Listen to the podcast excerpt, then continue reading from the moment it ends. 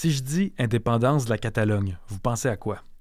Je pense que les images qui nous viennent à l'esprit sont celles qui passaient à la télévision ou sur les médias sociaux pendant le référendum du 1er octobre 2017, avec la police qui essayait d'empêcher les gens de voter.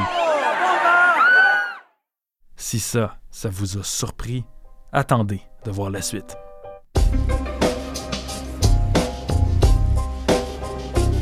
Je m'appelle Boris Prou. Je suis allé voir en Catalogne neuf mois après le jour du référendum pour voir qu'est-ce qui en reste. Bon, au départ, je pensais que les gens allaient avoir tourné la page, qu'ils étaient revenus à leur vie normale, mais je me suis vite rendu compte que la plupart des Catalans ont été en fait assez traumatisés par cette histoire, qui est loin d'être finie. Parce que certaines personnes n'ont juste jamais retrouvé leur vie normale, et non les moindres. Former Catalan ministers who were jailed for their role in attempting to break away from Spain. En ce moment, tout l'ancien gouvernement catalan est soit en prison, soit recherché par la police. Des ministres ont été accusés de rébellion, sédition et de détournement de fonds publics. Uh, Neuf personnes sont toujours en prison au moment de cet enregistrement, sans qu'il n'ait eu leur procès encore, et font face à 30 ans de prison. Sept autres sont partis en exil et ne peuvent pas revenir. C'est le cas de l'ancien président de la Catalogne, Carles Puigdemont. avec moi-même comme président légitime, nous ont déplacés à Bruxelles pour faire évident les problèmes catalans au cœur institutionnel de l'Europe et dénoncer aussi la politisation de la justice espagnole.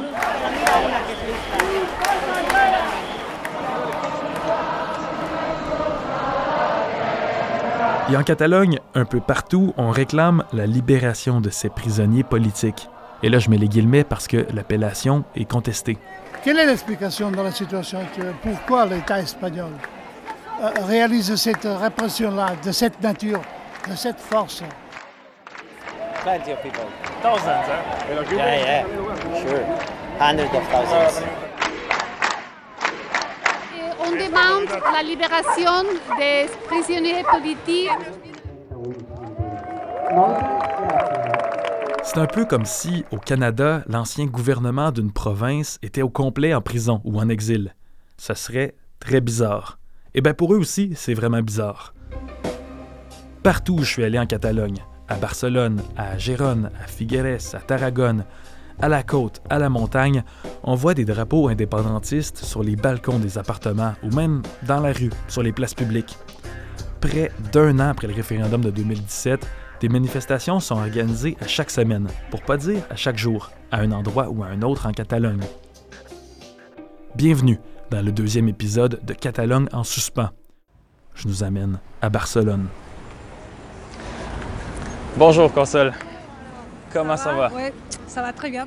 Pour tenter de parler à ceux qui sont encore au cœur de l'action parmi les indépendantistes, je suis allé rencontrer Console. Euh, moi, je suis Constance Bernard, je suis née au Pyrénées. euh, alors, euh, mais j'habite ici à Barcelone il y a longtemps et je travaille comme professeur. euh, J'enseigne. euh, c'est l'équivalent, c'est chez vous, c'est une espèce de cégep. Il s'agit d'une vraie de vraie indépendantiste. Elle n'est membre d'aucun parti politique, mais elle est militante dans l'une des associations indépendantistes. Il y en a quelques-unes comme ça en Catalogne. Elle a 53 ans, elle est très énergique et verbomotrice. Elle porte ses cheveux roux attachés. Elle a le look d'une prof d'université décontractée. ¿Y le pones una rodajita de limón, por fin, al café? Sí. c'est rara, ¿eh? On se rencontre dans un resto de la vieille ville de Barcelone. Plat principal, calmar dans son encre. Dessert, tarte au citron. Mon prénom, euh, je l'avais changé. Moi, je l'avais dans ma carte d'identité en espagnol jusqu'à la mort de Franco. Et après, je l'avais changé et je l'ai mis en catalan. Il y a deux choses qui m'ont marqué chez elle. Premièrement, l'histoire de son pays a fait changer son nom. En espagnol, c'était Maria Consuelo. Et maintenant, dans ma carte d'identité, c'est écrit Maria Consol. En catalan, je l'ai changé en catalan parce que c'était interdit. Donc même votre nom a changé. Oui, oui, mon nom a changé à passer du d'espagnol au catalan. Voilà, c'est ça. C'est ça qui est spécial avec l'Espagne. Il y a eu la dictature fasciste de Franco jusqu'en 1975. Donc 30 ans à peu près après que le fascisme soit mort partout ailleurs en Europe et que Hitler, Mussolini étaient vus comme les méchants, eh bien en Espagne, non. Franco a gardé le pouvoir encore trois décennies de plus. Et les baby boomers, s'en rappellent parce qu'ils ont grandi sous le gouvernement fasciste. Et mon projet, c'est de passer un an euh, chez vous, voilà, c'est ça. Deuxièmement, Console est vraiment passionnée par le Québec. Je l'ai rencontrée à Barcelone juste avant qu'elle ne s'envole pour Montréal. Gracias. Elle-même a accueilli et a été l'interprète catalane de nombreux souverainistes québécois qui sont venus visiter la Catalogne avant le référendum. Une délégation du Parti québécois, Manon Massé de Québec solidaire, euh, Martine Ouellette et Denis Monnière du Bloc québécois. Elle a même appelé ce dernier pendant qu'on prenait un café pour lui poser une question en lien avec sa sabbatique au Québec. Console connaît vraiment plein de choses sur le nationalisme catalan. D'abord, que la Catalogne s'est inspirée du Québec pour faire sa propre loi 101. Vous avez déterminé, les Français, c'est la unique langue officielle au Québec. Nous, on avait toujours la, les deux langues co-officialité, espagnol et catalan. Dans les écoles, c'était pareil. Tu sais, quand tu vois écrit, je sais pas, un magasin de chaussures, oui, c'était en espagnol. Alors vous, vous avez fait une loi qui s'était écrite toujours en français et que en français. Nous, on pouvait choisir, c'était en catalan, c'était... et ils ont fait une loi pour la normalisation linguistique. Et là, c'était le votre modèle. C'était le vôtre. Oui, oui, oui. oui. Et ça, là, maintenant, on entre dans ces quartiers. Je te dis que c'est, c'est devenu à la mode. Elle m'emmène dans les rues du quartier San Anthony, qu'elle compare d'ailleurs au plateau Mont-Royal à Montréal. C'est bio, éco, euh, sans gluten. Les rues de Barcelone, toutes petites et tortueuses dans le quartier gothique, deviennent ici larges et droites. Il y a un grand marché public devant nous, ça grouille de gens de toutes les origines. Et autour de nous, il y a plein d'édifices de 7-8 étages, typiquement barcelonais. Et sur peut-être un balcon sur deux, il y a des petits rubans jaunes ou des drapeaux. Tu vois, par exemple, non, tout ça, c'est la stalada. Tout, tu vois qu'il y a l'étoile, Ouais. c'est l'indépendantiste. Elle me montre la différence entre les drapeaux catalans et les drapeaux indépendantistes. Ici, tout droit, Si le drapeau est juste jaune avec quatre lignes rouges, c'est le drapeau officiel de la Catalogne. Mais s'il y a en plus un triangle bleu à gauche avec une étoile blanche à l'intérieur, c'est l'Estelada, le drapeau indépendantiste. l'indépendantiste, mais qui est à rouge à. Mais si le triangle et l'étoile sont rouges, là c'est le drapeau indépendantiste des partis de gauche. De gauche, les communistes de gauche surtout. Allô? Allô, bonjour, Boris, ça va? Oui, ça va très bien, toi-même. Console m'a introduit à son cercle indépendantiste. Elle m'a présenté à son amie Nouria, aussi militante indépendantiste. s'est connu un étudiant français tous les deux. Ah oui Bah oui, on s'est connu un étudiant français tous les deux, ensemble. On s'est donné rendez-vous dans un café du quartier Gracia à Barcelone pour en parler. Mais avant même que j'aie le temps d'ouvrir mon enregistreuse, elle s'est tout de suite rappelé qu'il y avait une manifestation pour la libération des prisonniers politiques. C'est à quelques coins de rue de là, au cœur du quartier Gracia. On est en direction de la place de la Villa et on se trouve chaque lundi à un groupe de personnes qui demandent la libération des prisonniers politiques. Dans chaque euh, place de, de la ville, On se dépêche d'y aller pour pas manquer le début. Il est tôt en soirée encore à Barcelone et on marche vite. c'est une bonne idée aller maintenant dans la place. On sillonne les rues étroites entourées d'immeubles beige de 4-5 étages. Il y a des drapeaux partout. Ce qu'on voit en arrivant, une petite place coquette de Barcelone qui s'appelle Place de la Ville de Gracia. Il y a une grande tour au milieu et plein de monde devant, peut-être 1000 personnes, disons. Ils sont disposés en rond, beaucoup tiennent des pancartes où il est écrit Libertad presos politics ou Libérer les prisonniers politiques. Dans un coin, il y a un micro pour les discours. Et comme dans à peu près chaque manifestation dans laquelle je suis allé, il y a des musiciens qui chantent des chansons. No, no, no,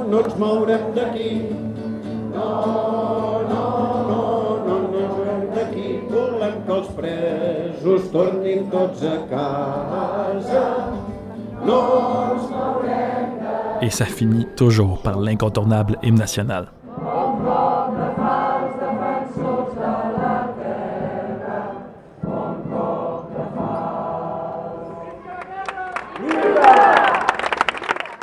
Dans la foule se trouvent des familles de ces prisonniers politiques.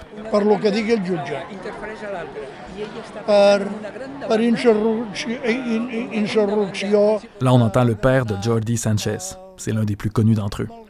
Il était le président d'une association indépendantiste. Il aurait aidé à organiser le référendum. Son père dit qu'en huit mois de détention à Madrid, il a pu parler trois fois à son fils. C'était préventive. C'était prison préventive parce que sinon il pouvait partir. Console agit comme mon interprète ici. Un. Jordi Sanchez n'a toujours pas été jugé. Amnesty International France considère toujours son incarcération comme excessive et disproportionnée. J'ai aussi rencontré Mirexel Luis. Son mari s'appelle Josep Rull. Et avant le référendum, il était ministre du territoire en Catalogne. Pourquoi il était emprisonné Bon, le gouvernement espagnol, il disait parce qu'il avait mis, il avait collaboré, il avait mis de- de- des boîtes pour euh, voter euh, le 1er octobre, non?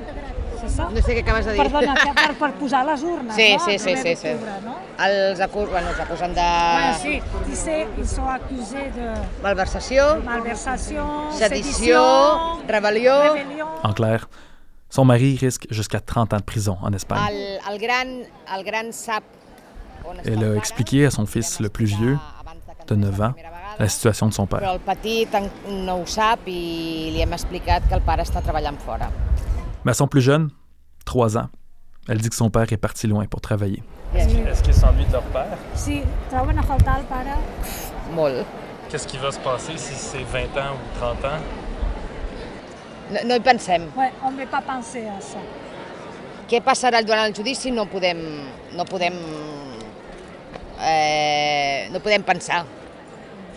Clar. El dia a dia ja a vegades és prou difícil com per pensar més enllà. Ils prennent ça un jour à la fois, parce que, selon elle, c'est impossible de savoir ce qui va se passer avec la justice espagnole. No, no, no, no ens mourem d'aquí. No, no, no, no ens mourem d'aquí. Volem que els presos tornin tots a casa. No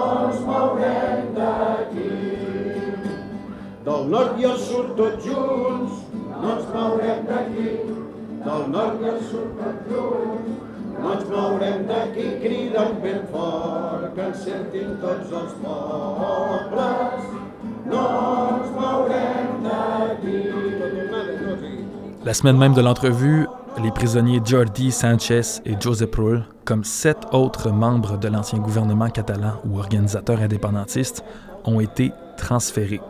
Ils ont quitté leur prison de Madrid pour un établissement en Catalogne, plus près de chez eux. C'est la conséquence de l'arrivée d'un nouveau gouvernement en Espagne, de gauche, et d'un nouveau gouvernement en Catalogne, toujours indépendantiste. Pendant l'été, les deux nouveaux gouvernements ont commencé les premiers pour parler. Ça n'a rien donné jusqu'à maintenant.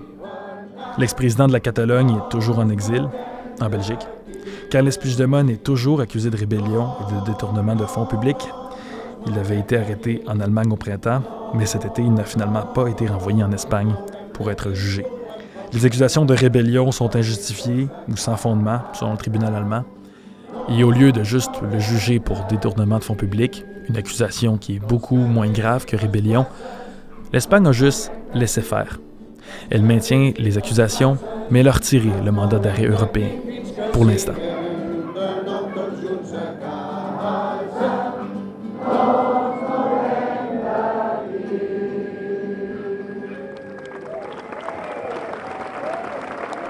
J'ai pu voir beaucoup d'autres manifestations indépendantistes en Catalogne. À Barcelone en particulier, il y en a plusieurs fois par semaine. Quelle est l'explication de la situation actuelle? Pourquoi l'État espagnol euh, réalise cette répression-là, de cette nature, de cette force? Si vous êtes curieux d'entendre ce que pensent les indépendantistes catalans en ce moment, leur état d'esprit, Parce que c'est un État qui a récupéré l'esprit franquiste ou fasciste de l'époque. je vous laisse écouter l'analyse d'Angel Colom.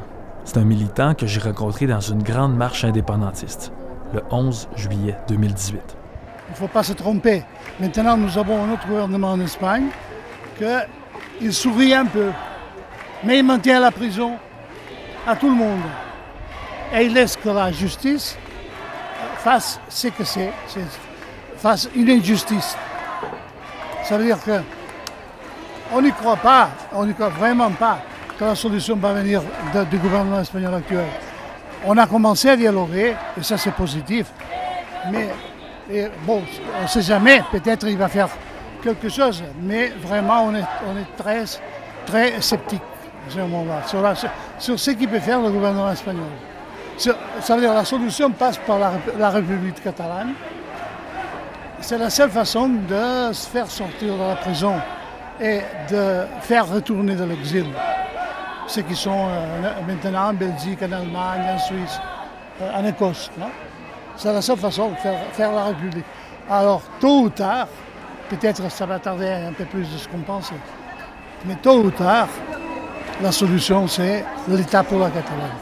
L'Espagne ainsi, c'est un pays, c'est un État qui pressionne les diplomatiques. Et je suis sûr que, peut-être pas au Québec, mais au Canada, je suis sûr qu'ils ont reçu, tôt ou tard, ils ont reçu quelques, quelques coups de fil du ministère, des Affaires étrangères espagnol. Dans la ligne de dire ne soutenez surtout pas les Catalans. Alors, ce que je demande, ce que nous demandons, ce que la CRIDE demande, c'est soutenez les Catalans, s'il vous plaît. Pas seulement la population, mais le gouvernement aussi. Le gouvernement du Québec, le gouvernement du Canada.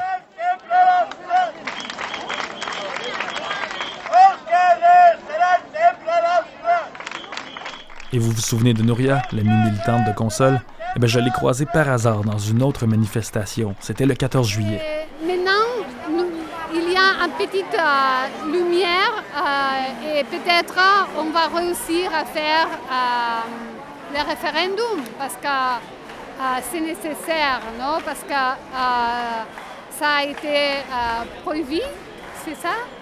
Et, euh, et alors on pousse pour, euh, pour, pour pouvoir voter. Ce qu'on demande, c'est pouvoir voter. On va, euh, si on gagne et euh, si on perd, c'est c'est pas la chose. C'est- Ce qu'on demande, c'est la démocratie pour pouvoir voter.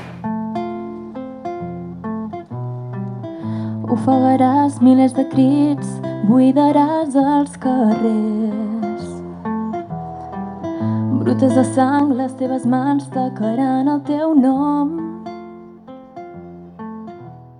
Tout ça pour dire que même près d'un an après le référendum, il s'en passe encore des choses en Catalogne. On peut même dire que rien n'est vraiment réglé. Quoique pratiquement personne à qui j'ai parlé pense vraiment que ce sera un État indépendant bientôt, on dirait que chaque personne vit cet événement d'une manière unique.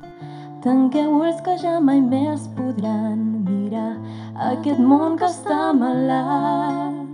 Ce deuxième épisode montre un point de vue, mais c'est loin d'être la seule réalité. Il y en a beaucoup d'autres que je vais aborder dans les prochains épisodes de Catalogne en suspens.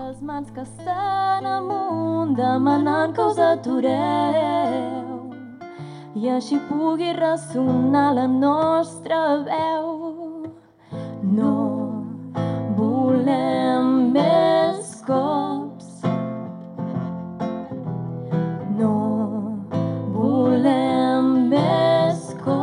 J'en profite pour remercier toutes les personnes ayant participé à ce balado, dont les musiciennes du duo Chris Gemma, c'est ce qui joue en ce moment. Je les ai enregistrés dans encore une autre manifestation indépendantiste, c'était à Gérone, à la mi-juillet 2018. Merci à mon interprète Console Perarnau et à Olivier Charbonneau qui m'aide à la réalisation. L'enregistrement est fait au studio de iPolitics à Ottawa. Et pour voir des photos des lieux et des personnes que vous avez entendues, je vous invite à me suivre sur Instagram. Vous pouvez m'y retrouver sous mon nom, Boris Prou. À bientôt.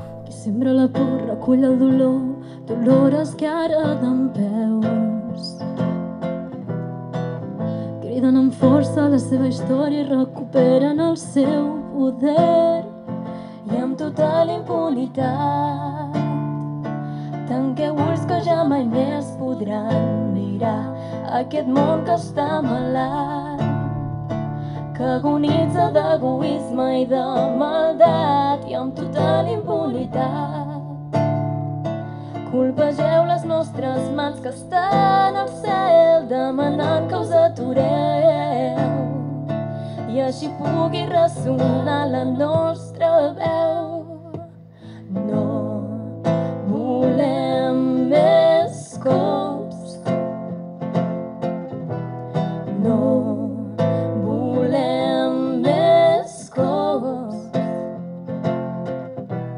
no.